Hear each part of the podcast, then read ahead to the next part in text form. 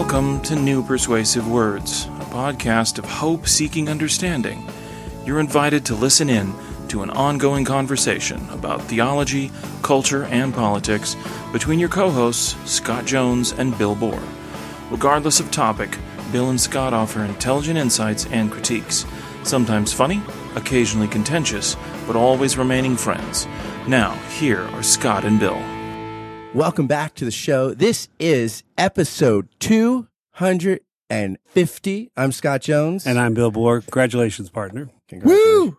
And with us, that woo was Dr. Matt Milner, our sometimes Midwestern correspondent, always good friend and art historian. And just, he's a jolly good fellow. And no And, one, uh, that and also, nobody I can deny. He's an art historian who is a theologian as well. So yes, absolutely. What a joy to, to share the 250th with you. The fans are chanting 250 in the stands.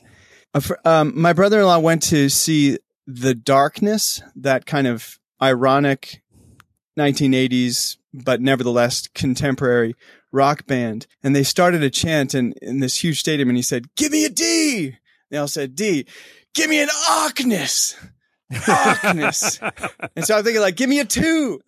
Give me, I just give me a. fi- I mean, just I, I am the 250 is big. 250 is big. This, no, how, I mean, like you're in the you're you're the one percent. It's certainly bigger than 249. yes, Oh yeah, it's huge. At any- we any- actually we've actually kicked around doing like an un un on two- uncelebra- a- a un- 251 with, So with somebody, but with somebody yet to be named, but uh, but you you were you was an- counting down to zero again. yeah, it was an easy choice coming up. It with was you an to easy two- choice. for you, You, and definitely not Jason Michelle. It was an easy, cho- it was, an easy choice.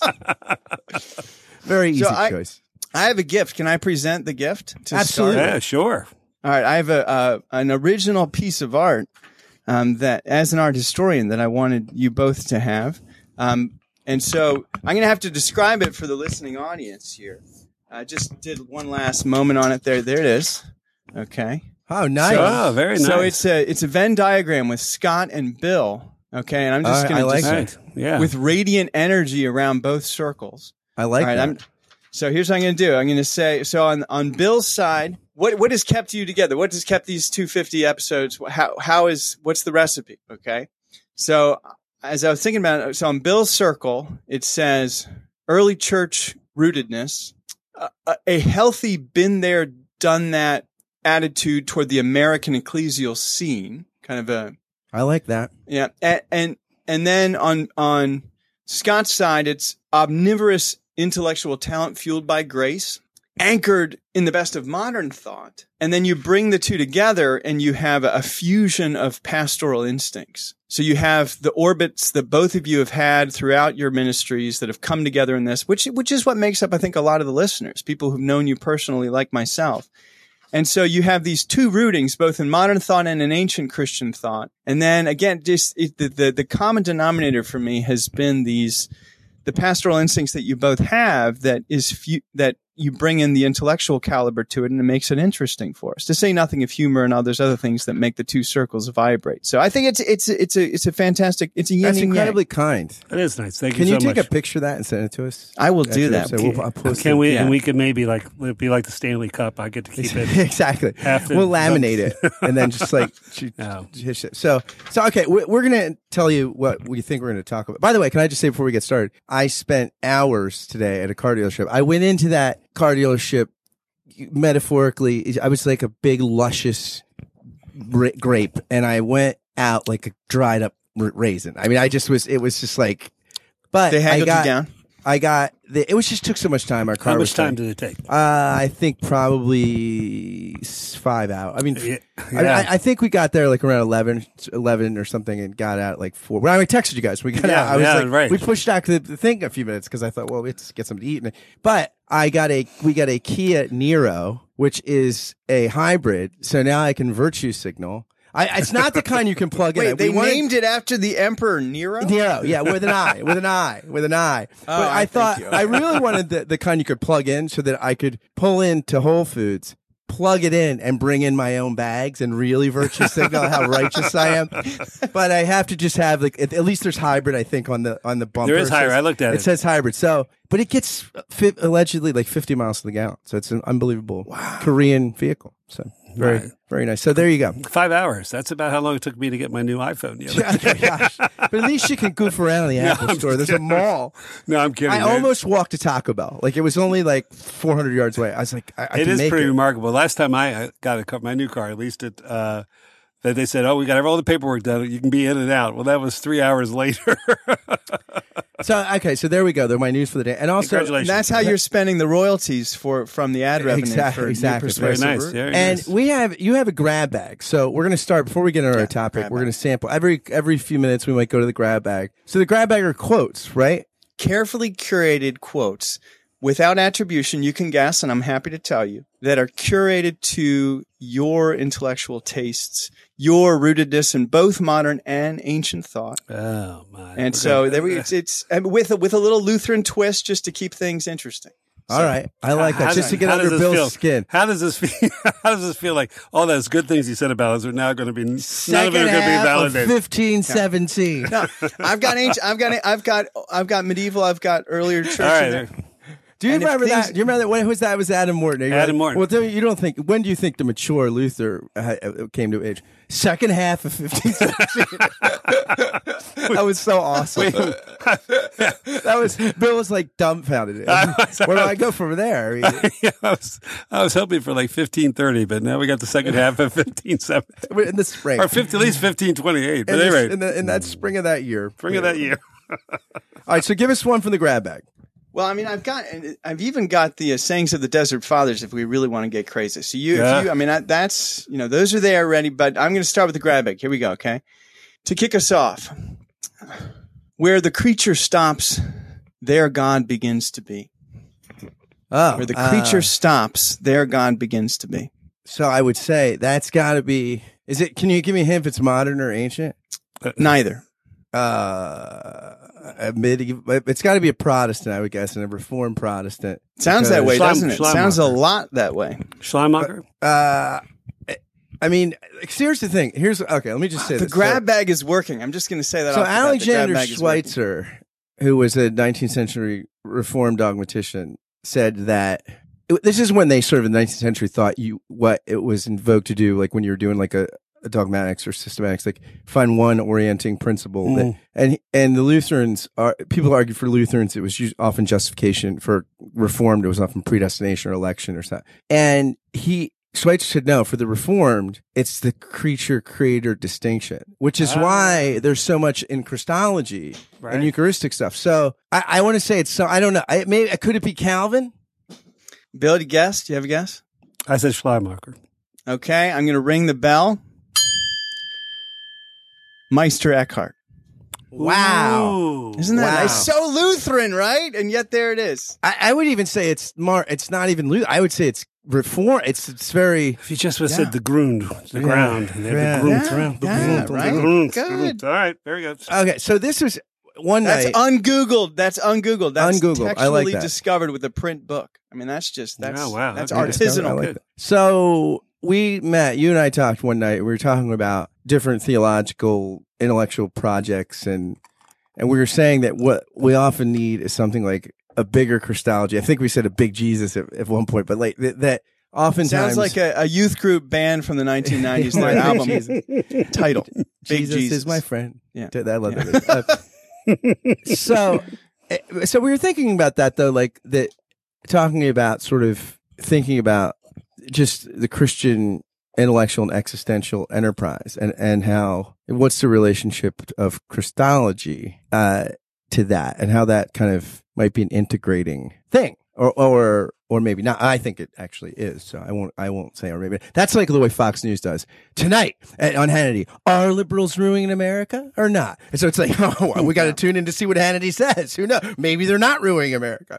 So By the way, that Eckhart Hart, I'm think I've been that Eckhart. It's very Augustinian. yeah, the whole Right, idea right. that uh, yeah, the borderline, the mem- memoria is the border. That, that's yeah. Anyway, Yes, it was. yeah, very good. Anyway, I'm sorry. so I don't know. I was I think that's what we. I didn't hear a word you just said there. Oh, All right, there you go. I was just- I was distracted. No, you guys were talking about Oh, we, were where ta- to start. we, were, we were talking about somehow we te- we were text we were talking we said you know like instead of ordo salutis and and, and things like this you know that these traditional sort of theological schema that really you need a sort of intellectual existential understanding of Christ, the center, and that that it would often do maybe better uh, with a sort of Christological imagination than an ideological fixation. Actually, I think that's I just came up with that on the, the Christian. That's really good. I- as I I, like that. said, as I said, uh, Christological imagination. I was like, what, what rhymes? Right? What? What? What? Ideological fixation.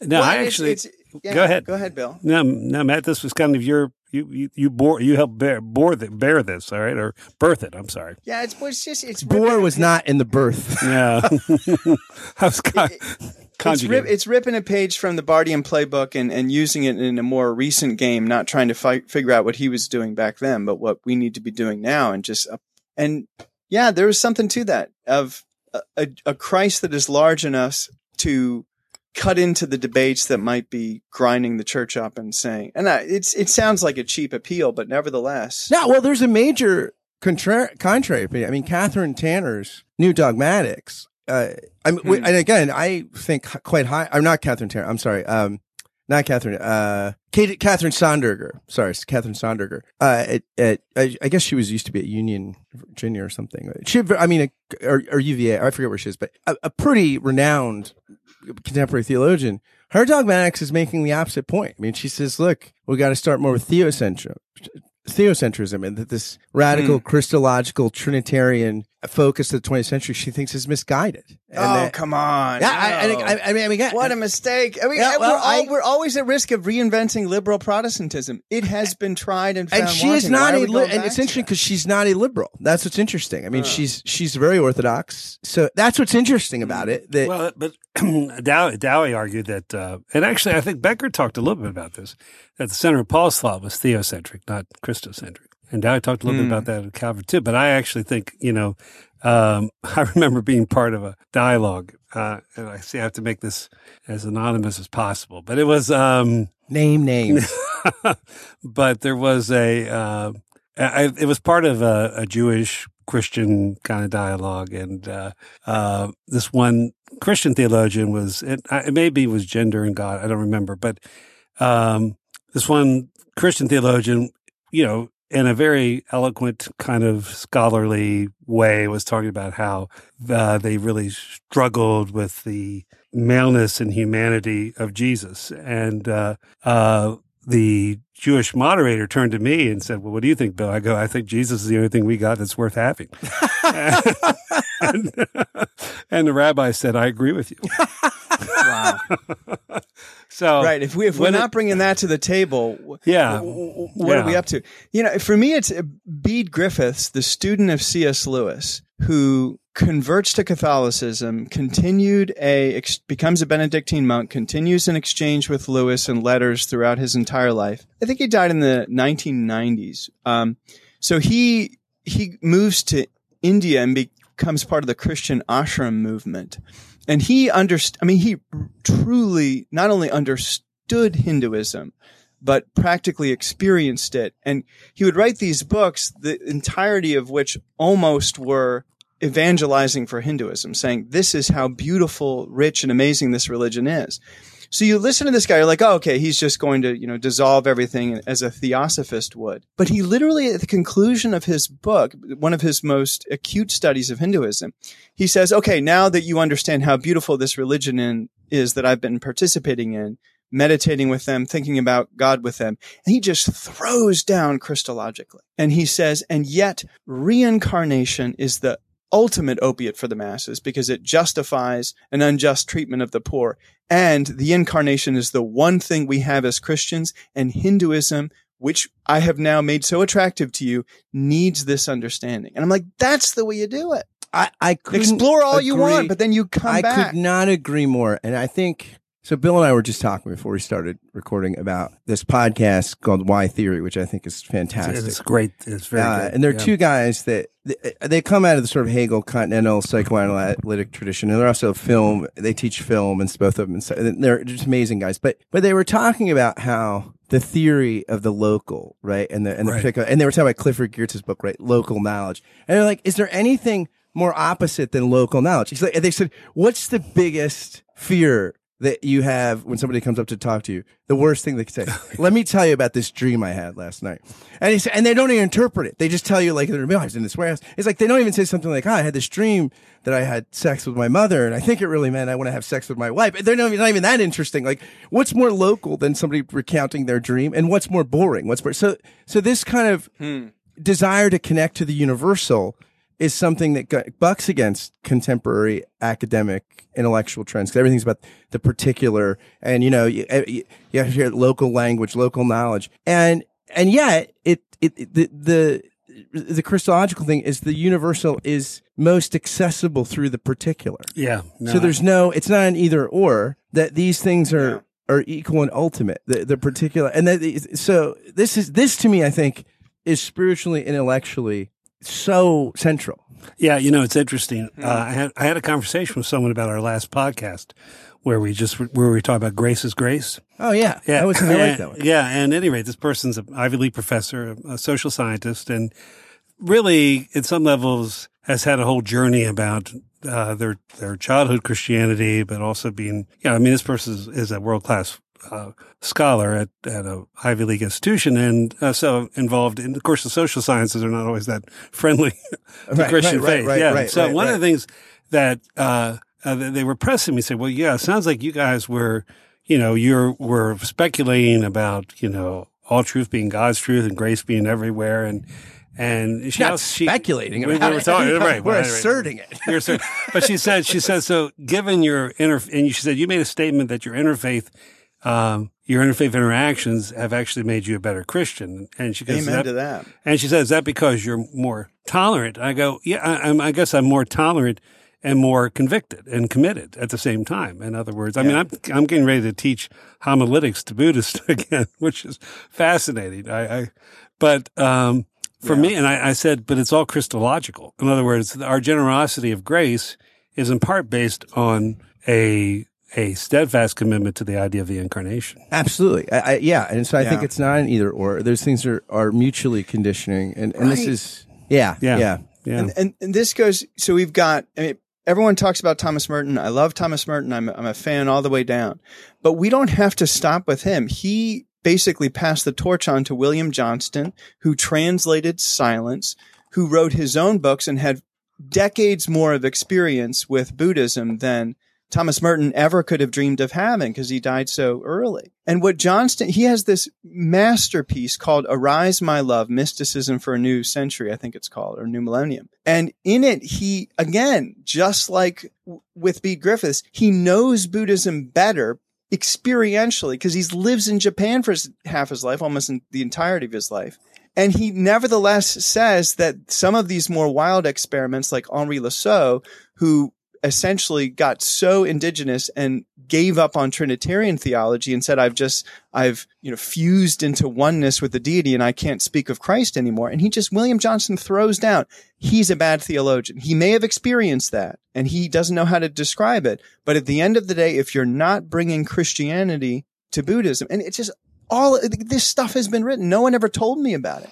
I'm like, I'm like going cold into Buddhism, not realizing that Christians who have had far more experience and have written down their experiences have said, I've learned tons, but nevertheless, if I'm not bringing something Christocentric to this, I'm bringing nothing at all. Well, you, well, you mentioned Meister Eckhart earlier. I mean, Mike, Meister Eckhart's oneness experience of oneness, uh, uh, which is fascinating. You can probably buy Meister Eckhart easier in a New Age bookstore than a Christian bookstore.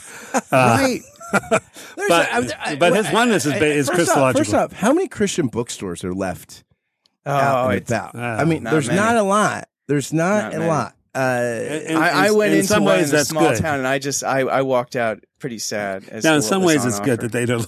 They are going yeah, I mean, but it's just very interesting. I mean, I was in the Joel Osteen's church in Houston. I needed to go to the bathroom, so I, I was I was having lunch with my brother-in-law across from there. So I just went in there because he had left, and I was waiting for my other brother-in-law. And very nice bathrooms. At- at- I- at I would expect- I would expect no less. Expect less.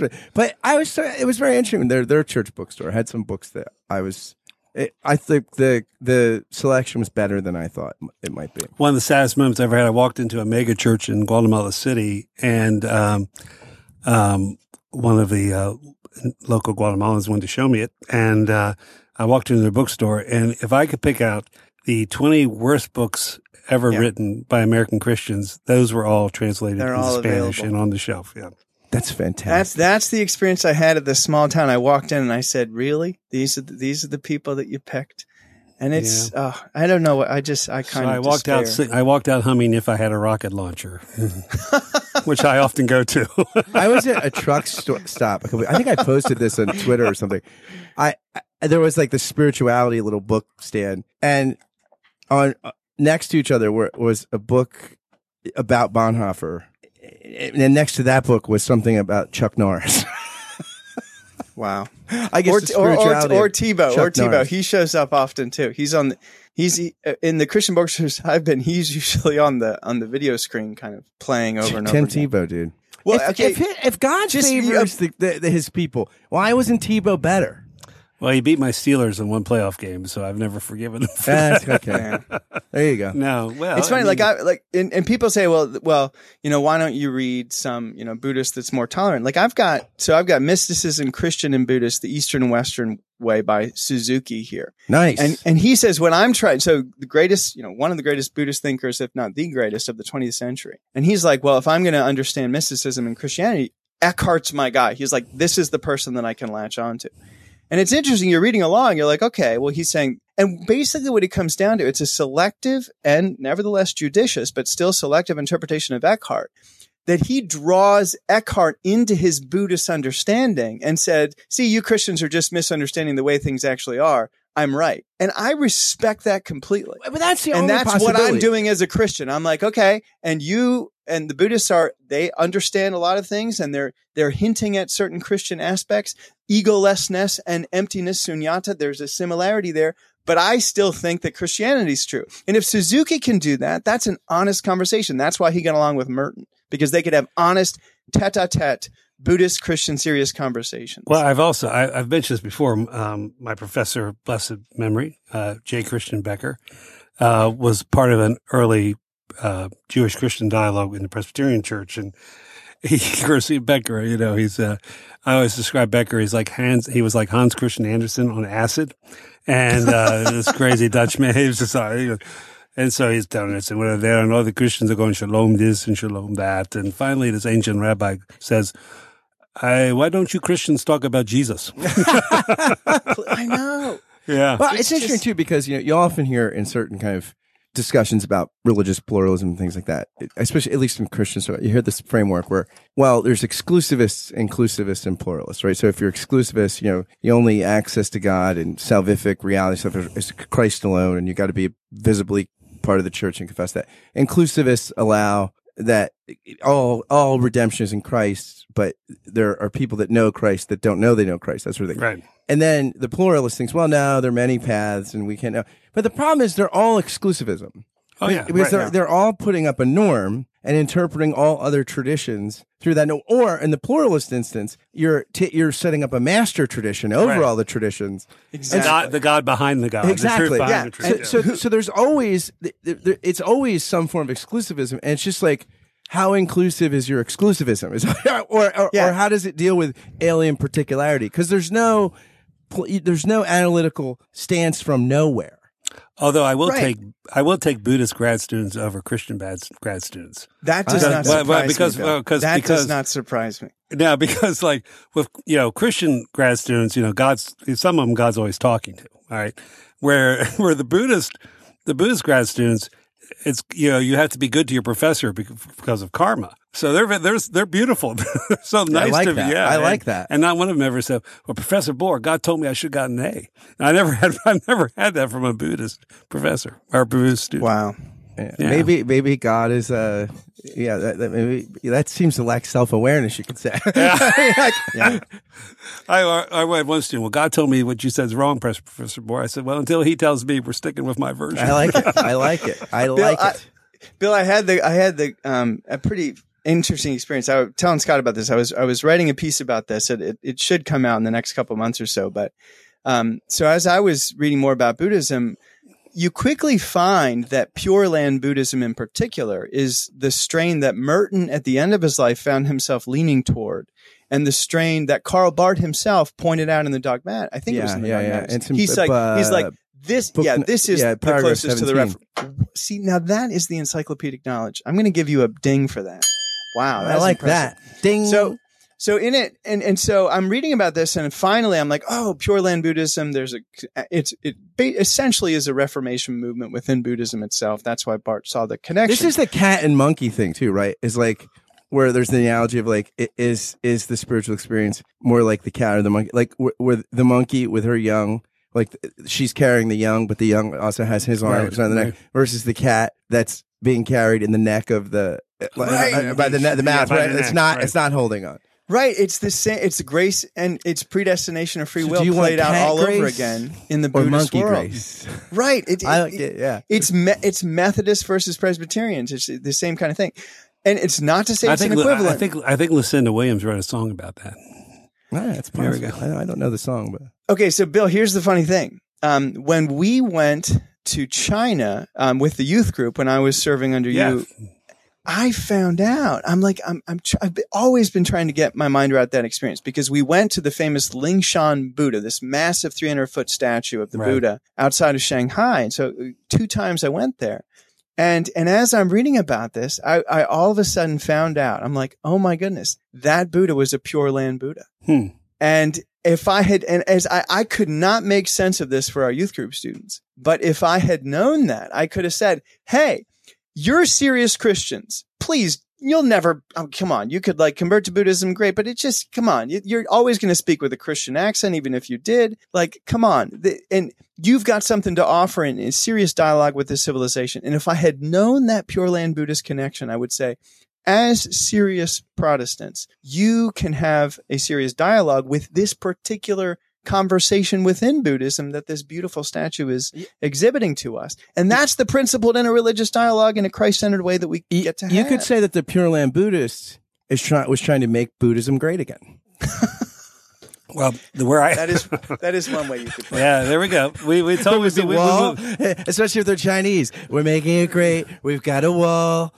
We told we'd go light on the politics, but we, that that's a that was an appropriate You segue. gotta That was the fair. wall. That was fair. yeah, where I teach is Won Buddhism, which is also a reform movement within Buddhism. By the way, can I It's just Korean can I also yeah. just say that, that Trump said no one knows more about technology than me. No one, not Bill Gates. The, the guy doesn't even use email.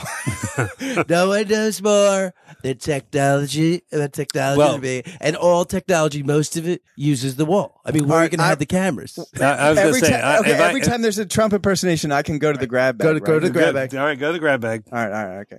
I got okay. First of all, this is just to go back to what Scott was saying about localism and focusing on the particular. I like this one. It's not it's not a quiz because you'll know immediately who it's from. It's from the saying of the Desert Fathers because they're mentioned in the quote. But I for some reason as I wrestle with my vocation as people wonder, you know, where am I called to? I loved this. I just I found this beautiful.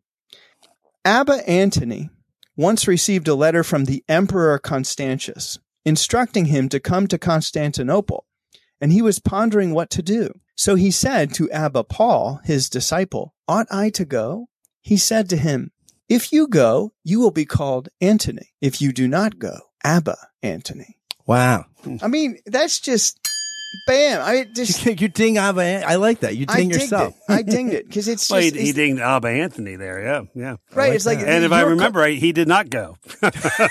yes, wisely because Constantius wasn't he a heretic anyway? yeah, he an was. He was one of the Arian emperors. Yeah. And it's like stay where you're and I, I I just see that as the pastoral vocation that both of you were seeking. It's and this I'm staying in the bunker. something about being embedded in a place that is where in your voc in Christian vocations are tethered to geographical locations, which is the problem with your international American bad bestseller Christian book being sold in some Central American outpost. You know, it's like who's your pastor there? Why are you listening to someone from up here? So tethered to place.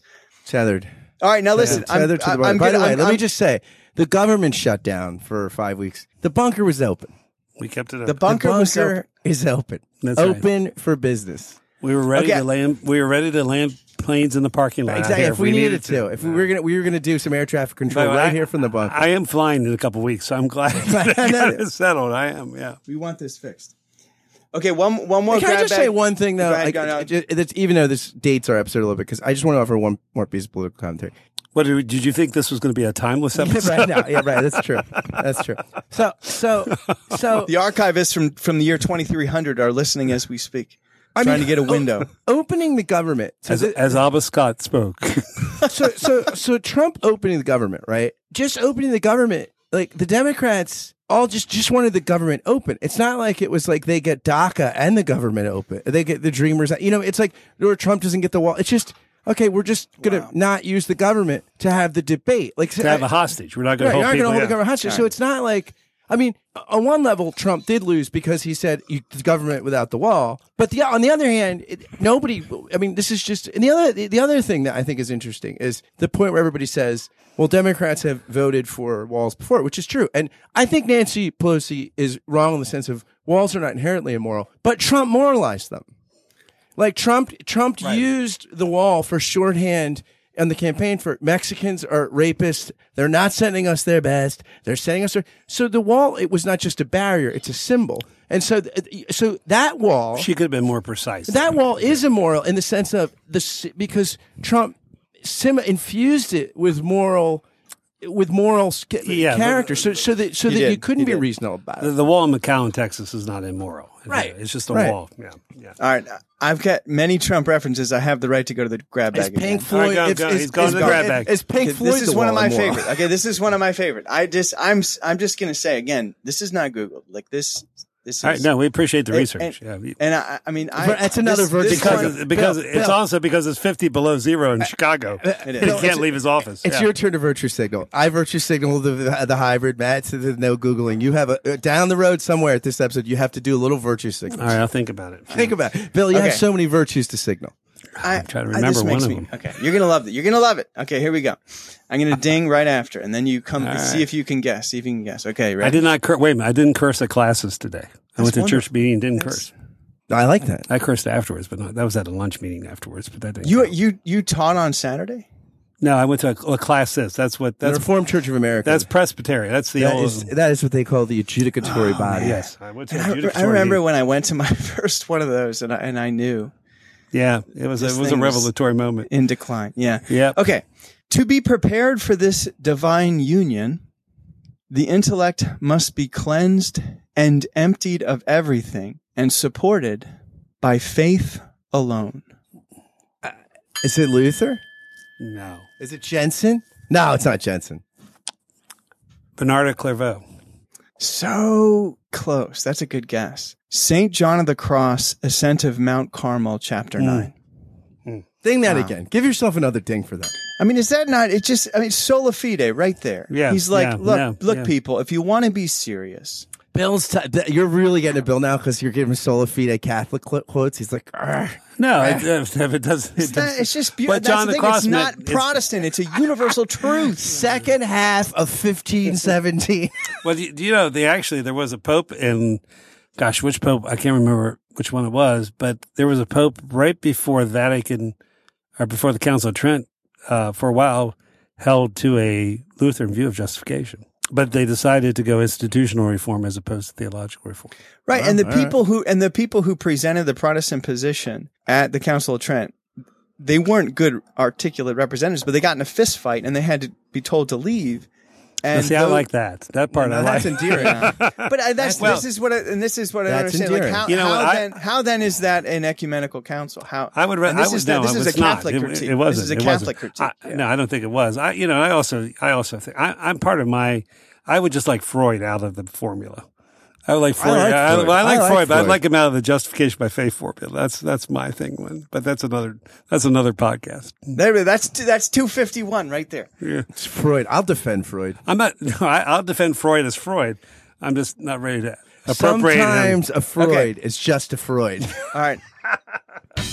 I want to take a brief moment to ask you a quick question. Do you like this podcast? Do you enjoy it? Do you look forward to listening to it while you do a morning, afternoon, or evening routine, or while you're exercising, or while you're caught frustrated in traffic? Do you tune into it because of the conversations you find here? If the answer to the aforementioned questions is yes, or even just a solid maybe, would you do something for me? Would you consider becoming a Patreon sponsor of the podcast for just five bucks a month? or more. It's for a good cause. You can help this podcast and one of the many others I do keep going. And you can help launch several other podcast projects I've got in the works. So I invite you to be a patron through Patreon of this, which I think is an art form you're enjoying and will continue to enjoy. Again, any contribution is welcome, but for five bucks a month, you will get a shout out on the thank you roll call, which begins right now. Thank you, David Babico, Andrew Stravitz, Barry Stewart, Ben Crosby, Ben DeHart, Carol Clemens, Charlotte Donlin, David Norling, David Zoll, Ellis Brazil, Jennifer Spite, Jennifer Underwood, Jim Kress, Joel Wentz, John Schneider, Jonathan Butrin, Jordan Mossberger, Josh Redder, Kai Wittenpeg, Larry Rule, Liam O'Brien, Michael Butera, Peter Steigerwald, Samantha Konauer, Sari Graham, Simone Garabedian, and Stephen Rowe. If you want to join these patrons through Patreon, just go to patreon.com forward slash Scott Kent Jones. Thanks again for listening, and now back to the show.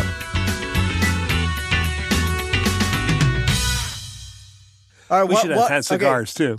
per- Yeah. Permit, permit let me one more. cigars down here. Yeah, go ahead. I One wouldn't more. you smoke cigars. Okay. today. I, I can't smoke cigars in the bunker. It's like that. That'd be They'll never get the smell out. That's true. Be fun. We could vape. I've never done that. Were you? Uh, We were you, could Matt, were you? Were you on staff when we did the staff poker game and cigars? Or was that before you? I can't, can't remember. remember. I don't. know. It must have been before you. Anyway, Yeah, it must have been before. I would have remembered. For those of you who don't know, Matt and I sojourned together for a number of years in the same church. So I was Anyway. thinking. I was thinking back to the the time that I first met both of you, and the common denominator in both of them was that I was in extremely jail, we were in jail. That's right. Exactly right. We're in the paddy wagon. we were in the drunk Yeah. drunk tank. But anyway, I'm sorry. But but the common denominator was in both cases I was extremely frustrated with a aggressively experimental form of Protestant Christianity that wasn't working. And you both of you kept me in the game. I just I sensed a mooring and a grounding and an intellectual seriousness in both of you that I'm like, okay, I'm not going to leave this conversation. And the the first times I met both of you, that that was the thing that brought Hey, can I just note about together. the aggressive thing? Like, so this new car we bought, it tells you like how you're driving, and so there's like economic, standard, and aggressive. And when Lindy was driving, the aggressive thing shot up very wow. It's a The percentage of vehicular Fitbit. Yeah, That's yeah. By the way, She's, no, uh, but you, she's I- aggressive. and again, I just want to say, I mean, you know, there's a sense where, um, I mean, I think you. I, I can't. I know that you've blessed Scott's life as well, but you, you help remind. You were going to say I can't speak for Scott, but I was like, you do all the time. Yeah, I know. I just wish she would listen more. But uh, no, I think you you remind us that there can be real Christians out there. I Yeah, uh, absolutely. you know, by, by the way, John, my son John, who gives you his regards, he was uh, reminiscing the other to day about the just the just God retreats you all took. Oh, those were fun. Yeah. We but where it was, it was raining and you reenacted the scene from Last of the Mohicans. Yeah, we did. Yeah, so that that one student that got the tomahawk in the in the cranium that, that was unfortunate, but yeah, yeah. I love the good old days of youth ministry where you, where you could, you know, you could occasionally kill one just because, I- you know, for an I example. remember it's when I was trying to spice up the youth group, I was googling in the this was 1999 2000 um, some youth group games, and there Were was you an au- googling or were you on InfoSeek yeah, exactly, or Netscape. dog You know. or dog pile? okay. You know, I, Lindy and I Yeah, but were this is talking what I about found. I kid you. search Yeah. engines. I, I looked up dog pile still exists. he was he was reading hieroglyphics on the wall. Exactly. I was talking to my my homies on Friendster. anyway, so I, I found I found an Australian youth group. You were in a chat room somewhere. Of course, and, their, and their their strategy is they would throw an octopus into a pool, and whoever could kill it first won the game. I like that. No, that's Yeah, so making youth we'll group get- great again. Yeah, exactly. So we got to get Yeah. back to that. Okay, Back to you the ready? octopus. Right. Yep. Here's another one. All right, this this one I got to get these good ones out because we're gonna get lost in conversation. This okay? This is this is gold. The root of Christian love is not the will to love, but the faith that one is loved. That could be Bonhoeffer. It could be von Balthasar. You're very close. Same That- right. You're the right century. Who's the guy in Dallas? Jeffress, Pastor Jeffress, Jerry Falwell Jr. That's it. How did you know? Now, Jerry Falwell Jr. one last guess. Anybody? 20th century. Uh, von Balthasar was close. Is it? Uh, it could be. If, if von Balthasar is close, it could be Barth. It could be Dorothy von Speyr. Thomas Merton. Kung. Thomas Merton. Thomas Merton. Yeah. I What was just great about Th- what was great about Thomas Merton is he could take so much from others and really. I mean, you, when you read a when you read a paragraph of Merton, you're you're getting so much from so many others. You know. yeah, Lesslie, And I- was- that- that's a Lesslie compliment. Newbigin- He was not Lesslie original. Newbigin had that gift, as does Thomas Halik. Uh, Both of them Yeah. have that gift of like in and write in ways that seem that they've. You just can tell they've ingested it. Yeah. And they're, they're not stealing it, and they're not. No. But they're it's just, reframing it's just it, it's yeah. become seamless in their own being, and and they're kind of yeah. I mean, that's I think that's a, Rowan you- Rowan Williams well, you- said that about Merton, and, and Alan Jacobs quoted that in his New Yorker piece about him that he was unoriginal was what made him so interesting. Yeah, and people think the opposite about him. He's the one Catholic I can trust because he cares about Buddhism, and people have that kind of no, liberal he's not. I mean, there's hardly an original Merton. thought in him. It's just Right. that he. Yeah. Oh, I thought you meant there's not. There, I thought you meant there's no Catholic you could trust. no, no. Actually, I trust a lot of Catholics. I, you know, I think Me too. Some of my best friends are Catholics. I mean, I think that's. I think the same thing. I think Wesley, uh, as a practitioner, is one of the great Christians of all time, and I think you could say Yeah, he is. Wesley never necessarily had an original thought, but he took he he was able to to put a lot into practice. I think that's that's part of his. I- I think like I mean not that he's a, a Wesley lover or anything, but I think a lesser light, but it can never. Tim Keller's that way. It- it- he's he's a very smart guy, but no, he's bright. Yes. but he's not a he's not a an imaginative creative thinker. He but he is a great synthesizer. He's a great communicator. He's uh, what do we say? He who shall not be named after he got to make that's what we called him for a while. Yeah. Yeah. Him who shall not be named after Princeton had to bring that award away from him. You, you know, one of the funny thing I heard, I was, I went to a, panel discussion when I was at Drew and Tom, Tom Oden and, and I mean, there was a lot of kind of post, I mean, postmodern, everybody was us, using that word Mo- and they were actually using it right there, but, uh, they had this panel discussion and there was a philosopher, uh, I think there was a process person, Catherine Keller was there, someone else, I can't remember who else was there, but they finally asked for Tom Oden's last, I mean, of course, Tom Oden at the end got so, you know, he had this kind of weird, reappropriation of the patristics project and it was just uh i mean i almost had an odinite hit me one time because i questioned whether or not the cappadocian fathers were were uh, divinely inspired i said i like them but i don't think they're god at any rate but at any rate but oden at the end goes what's your final word dr oden he goes no innovation the whole room gasped you mean no none uh now i think Wow. he's extreme and was wrong about that. But there Yeah. is a sense where, uh, you know, there's not that much new under the sun. Well, and Well, I think and she- I mean- real real innovation comes from people who are embedded in the tradition, have become its masters, and then things that the tradition really doesn't have eh, are really somewhat new, right? Questions, context, or well, the somewhat new. context is different. Yeah, Yes, and that, yeah. but but it's not. You know, it's not like Picasso jumped right into anti-realist kind of, or not. it- You know, he was a master uh, before before he was doing Cubist stuff. And like it's you know, it's, it's, before it's everything started coming, gotten weird. yeah, yeah, yeah, right. I mean, there's there's these things. So that's We other- just, I'm sorry. Forgive us for doing an art analogy. yeah, yeah, that was really that was very learned. You know, Forgive- before things got him. like you know, Yeah, I got all you know, messed it's up. like before you couldn't really tell what was there on the wall. Uh, he could do stuff where you could be like, "Oh, that's a barn in France." I like, and I like the place. You know, when you had the the, the, the table and the fruit. I like the fruit. Dude, I we, like the fruit in the bowl. dude, we were at we were at Give the, me the fruit. we were at MoMA and like Could you guest lecture my class, Bill? That's great. yeah, oh, that's brilliant. So we were like, and there was this beautiful like painting of like I think it was like Mary and John the Baptist was there and the Christ Child, and there was these little, you know, the little portly little cherubs and, the thing. and I was, and it was like it was in it, this, you know, patron had commissioned it for his little personal chapel. I was like, I was telling Lindy, I would love to have been that patron. Like, I just imagine, look, this is my wife's chapel. She likes. I know John the Baptist wasn't there, but just put him in. She likes, and then put a little couple of those angels, but she don't like the scary kind. She likes, you know, the little fat kind, and put them in the barn. Just like I'm just imagining this patron saying what he wanted for the triptych. And uh, yeah, I mean, she don't like. She likes little fat angels, like the little the cute kind. That's good. Of the, Can, can I say one more thing too Yeah, about yeah, our yeah. Christological thing too? I think so. I had to. I was. I do this monthly spot on this podcast, the Echo Chamber. Bill's did it with me once, I think, before actually. And uh, and these EPC guys in North Carolina, very good guys. I think they're they're their network is called Everyday Exiles. They do wonderful stuff. Whoa, is that a plag? Is that plagiarism? A little bit. It's, close. not- They- No, they- Resident is different than Everyday. all right, All right, that's good. enough. All right. So, and then it was just like Resident Exile is different than Resident Alien. Right. No, that, that was that's from the Bible and it's a ripoff. Yeah. I like it. Uh, you know what's funny about like Merton, it's unoriginal. somebody somebody came up to Stanley Hauerwas said it, it- they like this years ago when Resident Aliens first came out and made this huge splash. And so I mean this is great, but like I love the book, but why did you use this Philippians like colony of heaven thing? I mean that's a one slice of that book and very but but the whole book of First Peter is what you're about. How says, yeah, it just shows you how bad mainline liberals are with the Bible. That's But a good, I- that's a good so they- So they're asking me something about you. I'm just a damn ex Mason bricklayer from Texas. Shit.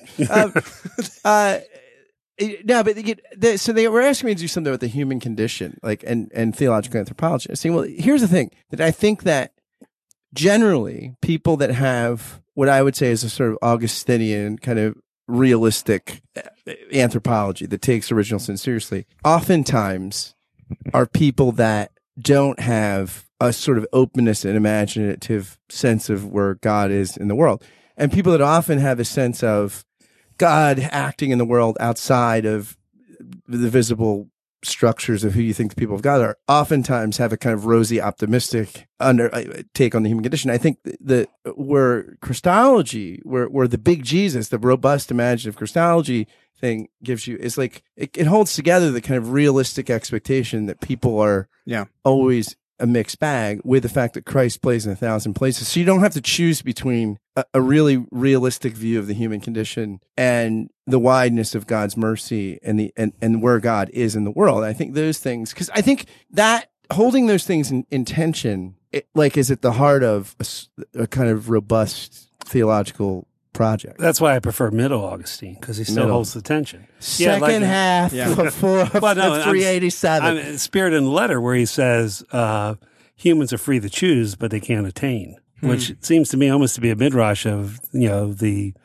the flesh is willing, but the you know or the body the spirit's willing, but the flesh is weak. I By think the way, I just want to say Bruce Uh, yeah. McCormack was watching for a couple of minutes. Great, one of the great modern. Did he tune theologians. out? Did he? T- come on, Bruce, I don't know. come back. Bruce, come if back. you're here, we want to say hello, and uh, oh, we're glad that you're watching. One Yeah. of one of uh, just a great teacher and a great Yes, guy. indeed. Yeah. Yes, indeed. Yeah. Faithful man. One thing, one quick and a tall man, not a short man either. He's a tall guy. Not a short guy. He almost. I remember going to Westerly Road in Princeton, and that. I mean, I felt. I mean, he was like he, his his hair was was uh, hitting the the, the the the drop ceiling. I was. There's not a gentler giant too. Like it's so interesting Yeah. because I feel bad for Bruce in the sense of although feeling tall. I mean, how bad could it be being tall? But but on some level, I think sometimes people are intimidated by Bruce just because of it. He's so foreboding, and yeah, he's uh, he's just a sensitive, caring guy. I mean, he's very Yeah. like he, he, he, he, Yeah. it's just the the height, like Mhm. just kind of Yeah. you know can can intimidate people. One, one quick word about Tom Oden is that um, what Scott just laid out, this naive kind of just keeps getting better, moving along, progressive vision. That's what he was. He marinated in it, Drew, and he was part of it. And then he reacted back to anchoring no innovation. And one of the, I, I don't see people consult this in our neo Lutheran moment where people are rediscovering this understanding. Is that you might say, how did he navigate this no innovation as a Methodist? And so he wrote the, the justification reader along with other I readers. mean, I feel he- like Michelle. we just like that. mine no, those sources. No, no, no innovation is. Jason, I love you. I know you're listening. But well, uh, so No, go- just- go ahead, but, I Matt. mean, but in the justification reader, he he says that you might think, well, you know, I, I'm a Protestant, haven't isn't this a whole innovation? He he mines all the sources in the ancient church where you have something similar to what I'm doing in this list, giving you moments in early Christian thought where you have these virtually Lutheran, which is better to say, Pauline thrusts of grace that he connected with. So well, I fascinating think fellow, yeah. I actually think now part of the project I would I would affirm in terms of because it was a rediscovering what Wesley had discovered, returning to the church fathers. Yeah, and, I, he and the fact exactly, is, you mean exactly. And I also, you know, I, I mean, actually, I, you know, I, I always said I applauded his, what his, what he was trying to do as a churchman, even though I was critical of some of the way the, the patristics were appropriated. Does that make sense? Fair enough. Fair enough. Yeah. Yeah. And, uh, but I do think in terms of, I, I think, uh, reminding uh, Wesleyans, where the root of a lot of Wesleyan piety came Yeah. from, the best of Wesleyan piety that was in the church fathers. I think that was a wonderful uh, project. And I actually think the Vincentian canon, which he was a big part of his project, uh, Mhm. what Christians have agreed at all times, everywhere, uh, but, uh, uni- the universality of it. Yeah. Well, while it's, you know, you could, you need to put an asterisk around it in terms of its historicity. Nonetheless, the idea of coming to the big tent of Christianity as opposed to the small tent, I, I certainly applaud that. And I still have, uh, when I teach church history, I have, um, I always have my students read that Vincentian section there. Yeah, and, and that's what you know. In regard to always, everywhere, and by all, and I, I, I hesitate to get into this because you know C.S. Lewis would refuse to talk about it with Bede Griffiths. He's like, if we get into a fight as to why I'm still Anglican and you're Catholic, you're just the worst side of me is going to come out. And he refused to talk about it. And I think you know Griffiths. I feel that way every time, almost every time I get on Twitter for more than two minutes. Like, the worst is going to come out yeah. of me. you know, and, and it's funny, like Griffiths comes around to be a serious critic of, of Vatican One. He's like, this is not ecumenical. We need to have um, Right. a, a Jerusalem two, not a Vatican three. We need to um, move the church to the east. Nevertheless, in as we think about the, you know, I can't even remember where I was going. What was I talking about, guys? we were talking about the Vincentian canon. Oh yeah, and so so here's the thing. Um, By the way, Vincent of Lérins is who we're talking about. Go ahead. Right. Anyway, also, And- what should be in the Vincent, if, if, if Vincent canon is for today. If it's okay to have screens, just make sure they work. Okay, so in regard to the Vincentian canon, I remember, you know, That comes from Inside joke. Go That's ahead. Go, just joke. play All go. right, go, All right, we'll give go. it. We'll give it a ding because it's an inside joke. Yeah. We gotta- We got to give it some sparkle and allure. I like how Bill's giving this disapproving look right now. If you could say, after he like almost lost his lunch laughing. All right, I'm bringing it together. I'm giving. Oh, I mean, I'm just being. All right, Okay. all right. Please, Matt, bring us so, back. Vin- so Vincentian canon, in regard to the the late Richard John Neuhaus, in whose orbit I was in, just this extraordinary saint of God, and in his I how I became the Catholic I was approach to his conversion from Lutheranism, he would say things like, "Well, here's the diversity of Christian pers." Now, Neuhaus is a smart guy; he would have a brilliant immediate reply if he was still alive. I know he would, but he would say, "Well." you know, in regard to the, the range of perspectives on justification and Christianity, to cling to this particular justification by faith alone is, is actually, you know, it's rather schismatic because haven't there, there's there's different perspectives. Why would you just say that this, this is so important? And he's saying that to kind of lure people to say, don't you see, that's just kind of a cul-de-sac, this whole justification by faith thing. And then what's fascinating to me is that of course, as a Catholic, he has to believe in the Immaculate Conception. 1854 declared, and if ever there was a definition of something that is a relatively peripheral Christian doctrine that is clearly not a majority opinion throughout church history. I mean, you have a lot of people, but you have a lot of great minds who are resisting it, a lot of great orders like the Dominicans and Thomas Aquinas saying, no, this can't have been the case. Then how can we go Vincentian on that? And what's amazing to me is that if anything is in the New Testament, it's not the Immaculate Conception, but this justification by faith ideal that Paul brings forward. And so if you're going to call that By the way, for our listeners that are not don't know this because it's often confused. Like the, the Immaculate Conception does not refer to the conception of Christ. It's Mary's sinlessness, Mary's sinless Sinlessness, conception. yeah. So that the which so you're the- the- perfectly free to womb is believe as a Christian, the but it's made mandatory. Then why don't you have to go back one more? Nor is I mean, it- why is it only No, at stop? what point- like, yeah, at what right. point do you? Nor is it referring to Franco Harris's wonderful catch. No, I, I'll tell you, the Eagles could have used an immaculate Yeah. reception. One catch in that last game. Yeah. One catch. I know. That was in his hands. Yeah, I it know. was. If it was Yeah. not Foles, It was. it was not Foles. No, no. Anyway, go ahead. Yeah, Well, no, I and agree. that's, I, I and, that's agree. and again, I. I would, I would, How think- ra- I would, how often I do would, I make if a I have, if I have a student, if? I have a student in class who says, you know, the Immaculate Conception that Catholics believe Bill, in do you is want any more- heretical, I would, That's happening. I, I mean, I would, I would argue that I mean, they're. I'm just gonna, I'm gonna keep pushing back at them until they concede that this is a legitimate Christian position. But to say that it's mandatory and it's the only Christian position that you should have, that strikes me as rather exclusive. That's pushing out the Orthodox witness in the church and certainly the Protestant one. Well, that's and why the so- Roman Church is. That's why the Roman Church is schismatic. I mean, I wouldn't. I don't know. I mean, that's that's. Yeah. A, This is I think it's I think it's holding on to a, I think it's holding on to a non-essential. Speaking of, It's an speaking innovation. and, Yeah, I Bede, mean, and that's what Bede Griffith says about the First Vatican Council. As a Benedictine Catholic monk himself, he says you can't seriously read what happened at that council and say, let alone that voices within Catholicism were fully represented because all the bishops that disagreed with Right, papal infallibility left town. And of course, Orthodoxy wasn't represented and Protestantism wasn't even a thought. And So- that, and that's why I think I, this is where I'll I'll agree with Brother Calvin. The only true church is the invisible one. Mm. And then someone comes along and calls you Eh. a Gnostic for that. And you're Eh. like, you know what? Go worship Eh. with Bill Borror and tell me how invisible that church is. That's what Right, so no, like, I would say- like, or like I would when say- Newman or- says Anglicanism is a paper Eh. church, I'm like, well, why don't I had to, you know, we had to come told on. to a whole. That's a Well, I separate would, or I would that's say two fifty two. I, I would say there's either they're all it's the only true church the invisible or all the visible expressions are. All right, I like that. Yeah, it's it's the, Okay, can I say speaking of it's Hegelian. Aquinas, Dominicans, Aristotle. So my Aristotelian choice was no. Oftentimes at celebratory moments, Bill and I drink the dad's hat in vermouth bottles. So I wanted to be celebratory, Mhm. but because we just bought a car, I wanted to be frugal. So I didn't get the, the vermouth bottle. I just got the standard, Oh, it's nice. which was on sale. Nice. So that was the Aristotelian mean. That was good. By the way, I wanted to Yeah. also say one other thing about on our Christological sort of intellectual imagination thing. There's a book I'm looking at. I'm trying to set this down so it doesn't make a big noise, but right, there we go. Uh, over there called Aristotle's Way, Edith Hall. I'll put the link in the show notes.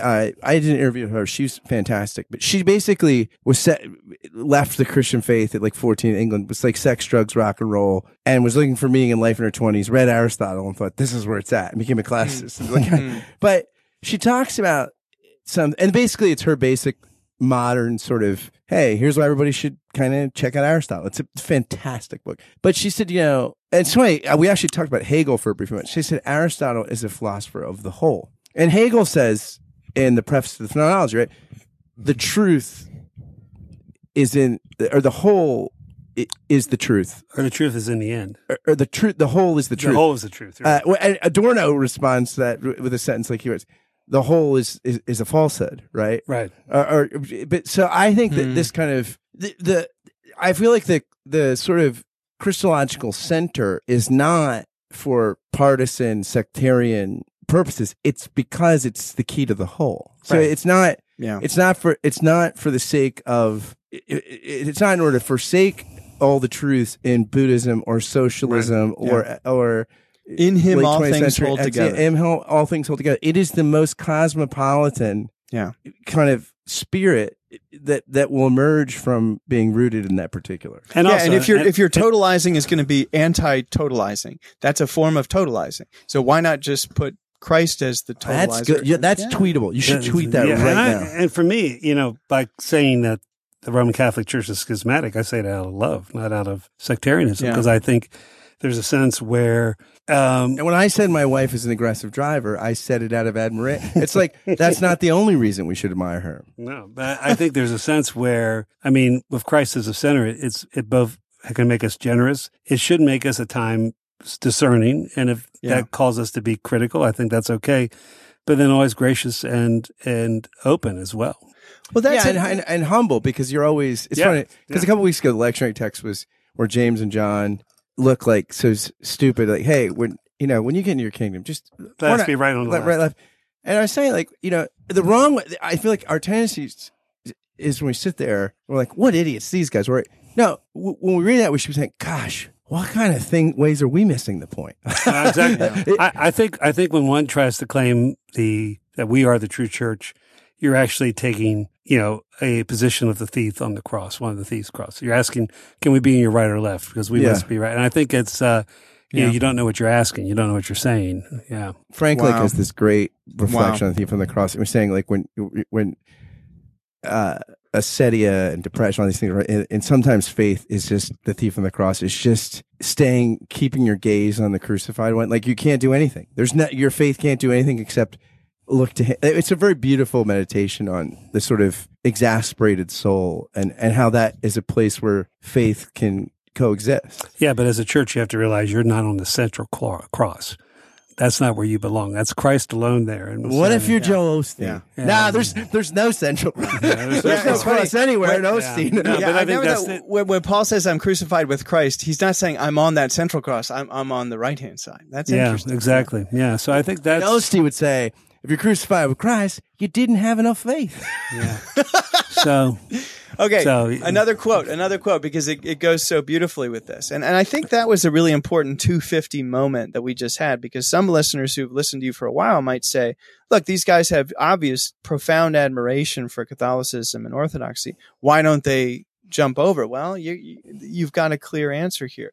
So, quote, I won't. I'll just tell you who it was. So no need to guess. Ron Rittgers, an incredible uh, Reformation historian at I think he's at um, Valparaiso. The first Protestant split from the Latin Church that had, of course, already been in schism with the Orthodox Church for almost 500 years. In light of this reality, all Christians must be considered schismatics. No Christian church is immune from this accusation, including Catholics and the Orthodox. Yeah. I like that. I agree. I agree. And he just that. he Yeah. said he said with all the 2017 hubble- hullabaloo, he said, "Look, this is prep for 2054, where we acknowledge the millennial."